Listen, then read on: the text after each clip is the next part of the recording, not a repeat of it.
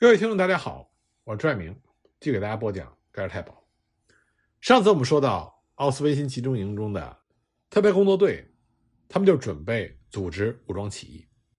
从他们后来留下的日记里，我们可以看到他们为什么会有发动武装起义的念头。他们是这么写的：我们希望并且相信起义会发生在今天，今天就是决定我们命运的日子，也是我们一直以来屏息以待的日子，是这件大事发生的日子。这一天，这群绝望的站在坟墓边缘的人们举起抗争的大旗，跟我们手拉着手一起参加到这场敌我悬殊的斗争中。那样我们就不会在意到底是不是已经无力回天，或者究竟能不能靠抗争赢回自由，保住生命。对于我们来说，这个举动最大的意义就是我们可以英勇地终结自己惨淡的生命。这些可悲可怕的事情终归要有一个了结。我们没有人认为这件事会很顺利，一旦他们试图把我们这个大家庭拆散，特别工作队的兄弟们就会证明自己是什么样的人。这将是我们第一次抗争，我们会证明自己，因为他们不能再欺骗我们，让我们觉得他们带我们来这儿干活，是因为我们才是他们需要的人，而不是其他人。我们目睹了成千上万活生生的人从军火工厂被带到这里，送进焚尸场，他们才是纳粹最需要也最有活力的人。这些暴徒，这些卑鄙的恶棍，再也不能让我们相信我们劳作者的双手还能够用到其他的地方去。他们再也不能蒙骗我们，一旦他们凶残的双手伸向我们这个团体加害我们的时候，我们就会起来反抗，所有人就会团结一致，扑向这些曾经残杀无辜的凶手和罪人。决定性的时刻就要来到了，这由不得他们。这种已经在内心深处酝酿了好多好多个月的复仇的情绪就会喷发出来，像熔岩像火山那样。这可怕的痛苦的噩梦持续了十五个月，终将宣告结束。我们希望也深信着，只有在那个时刻，只有当我们直面那种要除掉我们性命的威胁的时候，我们才会清醒过来，才会明白悲惨的现实已经为我们揭示了赤裸裸的真相，那就是我们所有的希望、梦境和幻想只不过是空想而已。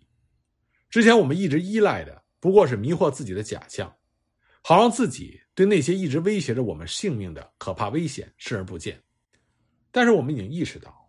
我们自己已经快把机会给耗光了，再这样下去，我们就再也没有希望能在还活着的时候进行反抗，反抗这个野蛮的国度，报复他们对我们这个民族犯下了难以置信的前所未有的暴行。我们再也不能等下去了，我们等不到最终的时刻了。当我们感受到只是自己的坟墓在被一点点挖出来，面前的深渊在一点点的展开，那么这个伟大的时刻就到来了。在工作队干活的这段可怕的时间里，我们心中所产生的愤恨、暴怒、痛苦和挣扎，让我们燃起了复仇的迫切渴望。这些情绪全部集中在了一起，所有这一切与威胁着我们生命的危险交织在了一起，然后再加上我们心中为集体复仇、捍卫生命的渴望，它就点燃、刺激和鼓舞了我们身体中每一处神经。爆发的时刻就要到了，复仇的烈火让每一个人都燃烧起了斗志，每一个人没有例外，不管体力如何，个性如何。今天我们就站在坟墓的边缘，濒临死亡，马上就要经历最后的挣扎。为什么还要在地狱里苟活，呼吸着同胞死亡的气息呢？我们现在终于可以回答这样的质疑了。那么组织一次特别工作队起义并不是不切实际的幻想，这个念头日渐成熟，终于在一九四四年底被付诸实施了。这一事件呢，在奥斯维辛集中营的历史上被称之为特别工作队起义，发生在一九四四年十月七日，这是一个周六，时间在正午时分，地点呢是在比克瑙的焚尸场。从发生顺序来看，这已经是犹太囚犯们在纳粹灭绝营里发起的第三次起义了。前两次起义分别是发生在特雷布林卡和索比堡的起义，但是奥斯维辛特别工作队的起义是独特的，因为这是奥斯维辛历史上唯一一次武装反抗行动。由于他们是在孤立无援的情况下发起反抗的，参与起义的犹太人的英勇无畏的表现尤为突出。尽管他们和集中营抵抗运动的很多地下组织展开了合作，并且一起策划了一场全面起义，但他们最终还是只能靠自己。在起义爆发的那一天，他们的行动是完全独立的。特别工作队的起义得以实现，是由于他们和抵抗运动组织、奥斯维辛斗争队以及他的犹太分队进行了合作。犹太分队里的第一批囚犯是在一九四二年从两个地方送到奥斯维辛的，这两个地方是切哈努夫和穆瓦瓦。正是这批人组成了抵抗运动组织的核心。这个组织呢，策划了多次保卫行动和复仇行动。斗争队的成员人数稳步增长，还在比克瑙灭绝营建立了一个分支。其中最著名的成员是斗争队的领袖莫特克·比洛维奇、阿里·布劳恩、伊斯瑞尔·古特曼、耶胡达·劳佛、戈德尔·希尔伯、诺亚、扎布罗多·维克茨和摩西·科尔卡。这个队伍组建之后不久，就为了合作而和奥斯维辛的抵抗运动建立起了密切的联系。当时各个抵抗运动组织想要策划一次所有囚犯，包括犹太人和非犹太人的全体起义，因为他们坚信苏联红军已经在迫近，并且住在集中营附近的波兰人也会参与到斗争。在准备起义的过程中，在生产炮弹装药的军工厂工作的犹太人负责把炸药偷偷运出来，用于制造炸弹和手榴弹。伊斯瑞尔·古特曼和耶胡达·劳佛他们两个人曾经被分配到军工厂，他们与在该工厂工作的年轻的犹太女囚们取得了联系。罗莎·罗伯塔是一位来自于切哈努夫的年轻犹太女子，她在女囚营的服装间工作，正是她说服了这些女囚和抵抗运动组织合作。罗莎·罗伯塔她从诺亚·扎布罗克维克茨那里就了解到了准备起义的事情。诺亚和罗莎呢，是自年少的时候就结识的朋友。罗莎又组织了一群在炸药车间工作的犹太女人，她们冒着生命危险答应罗莎，趁着收工回到比克瑙集中营的时候把炸药偷偷的运出来。她们只能运出极少量的炸药，这样才能躲过党卫队的检查。把炸药带到集中营之后，她们转交给罗莎·罗伯塔，罗莎再把炸药交给与她联系的特别工作队的囚犯。他们把炸药藏在手推车里，再拿其他东西把手推车塞满。随后呢，他们把这些炸药就藏在了焚尸厂楼房隔壁的凹洞里。那么伊斯瑞尔·古特曼和耶胡达·劳佛他们也搞到少量的炸药，他们把这些炸药藏在面包片或者是装有火底的饭盒里偷偷带出。当炸药以这种方式到达了奥斯维辛主营区之后，就会立刻送到抵抗运动的成员们手里。在偷运炸药出工厂的过程中，有不少囚犯为此付出了生命的代价。而在这几个月当中，参与抵抗组织中的特别工作的队员们一直在劝说整个集中营抵抗运动的领导层立刻发动一场武装起义。甚至在一九四四年春天从匈牙利运来大批囚犯之前，他们就已经开始加紧敦促领袖们发起行动。但是抵抗运动的领袖们推迟了进行全体起义的决定，他们希望等到条件更好的时候，并且建议特别工作队的成员们不要擅自发动任何形式的抵抗。特别工作队的囚犯们认定，他们和集中营抵抗运动领导层存在着利益和目标上的分歧。集中营抵抗组织里的人请求他们保持耐心，但是特别工作队的成员，他们看到的却是数千名被运往比克瑙的犹太人惨遭杀害。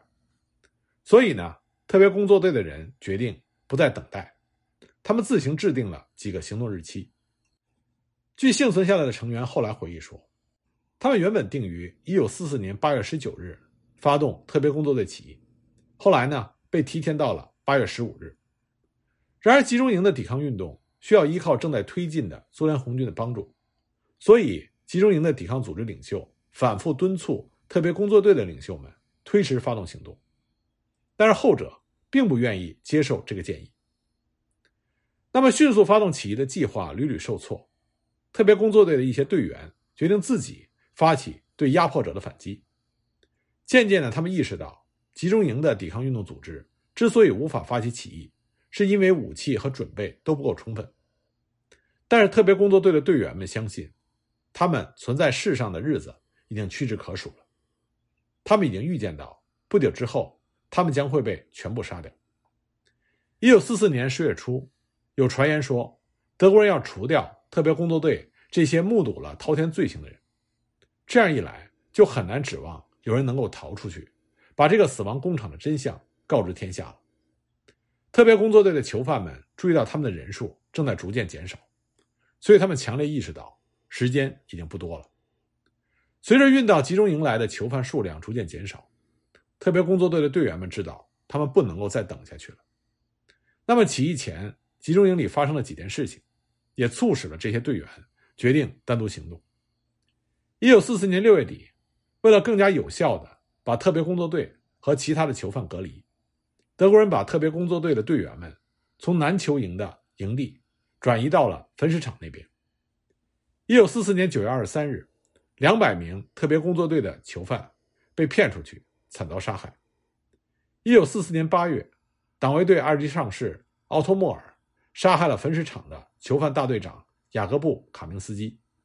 而卡明斯基恰恰是正在酝酿的起义的组织者之一，是特别工作队极其特殊的人物。就在起义发起的前几天，特别工作队的成员们发现，他们很快就要追随之前被杀害的三百名同伴的脚步被杀死了。九月底，党卫队一级下士休伯特·布希，他列出了一个名单，要求名单上的三百名成员到另外一个工作队去。几个列入名单的人把这件事就告诉了特别工作队抵抗组织的领导层，他们声称自己会主动抵制调离，绝不会让纳粹将他们护送调离工作队。这就导致了特别工作队里出现了分歧，一部分人认为应该立即行动，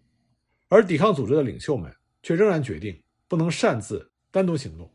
否则就会让集中营抵抗组织和特别工作队地下组织之间的合作陷入困境。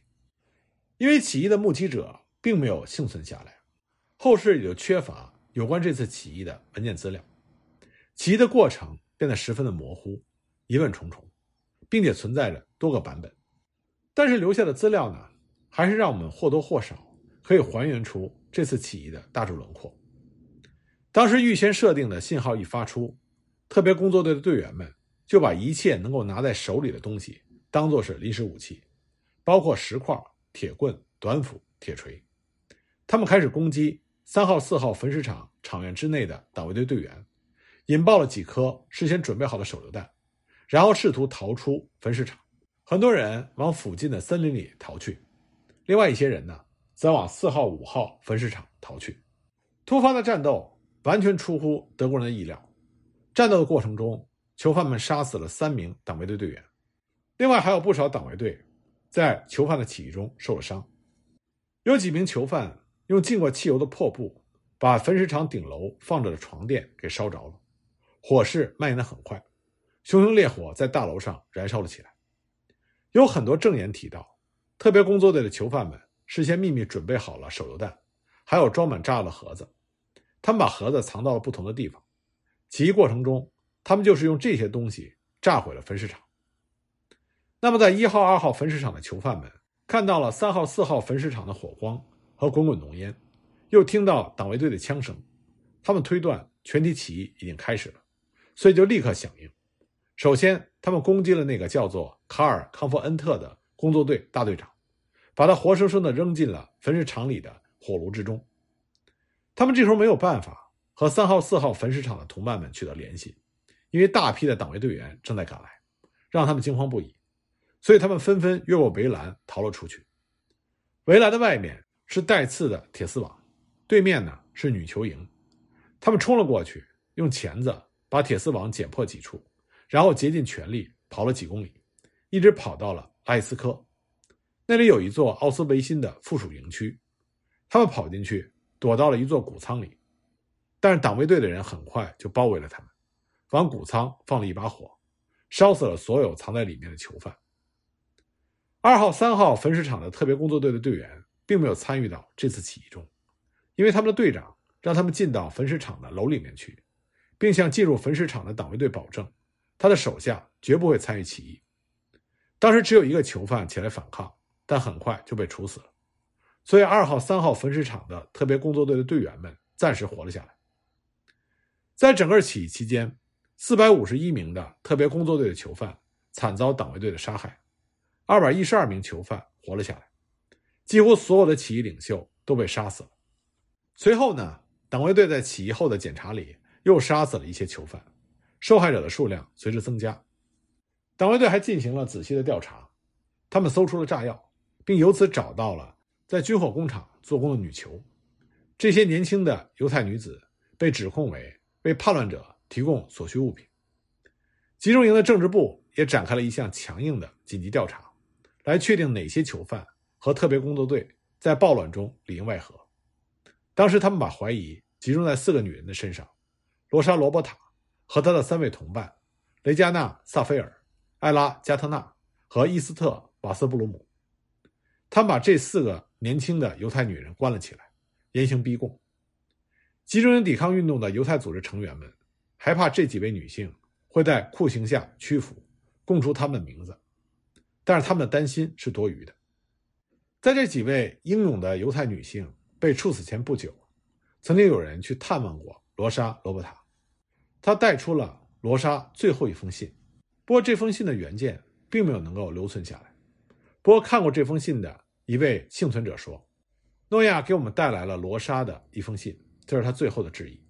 他告诉那些折磨他的调查者，是他主动把物资给特别工作队的人，而且他一点也不后悔。他在信中说，死并不是一件容易的事，但是我没有理由害怕死亡，他绝不会背叛。他说，盖尔太保能找出跟起义有关的人，那么就到他为止。他只有一个请求，那就是他希望有一天我们之中有人能够重获自由，能够复仇。在信的最后，他写了一句祝福，要坚强，要勇敢。一九四五年二月六日，罗莎和他的三位伙伴在奥斯维辛的女囚营被公开处以绞刑。这时候距离整个奥斯维辛集中营被撤空还只剩几天的时间。在绞索套上脖子之前，罗莎·罗伯塔大喊着，姐妹们要报仇。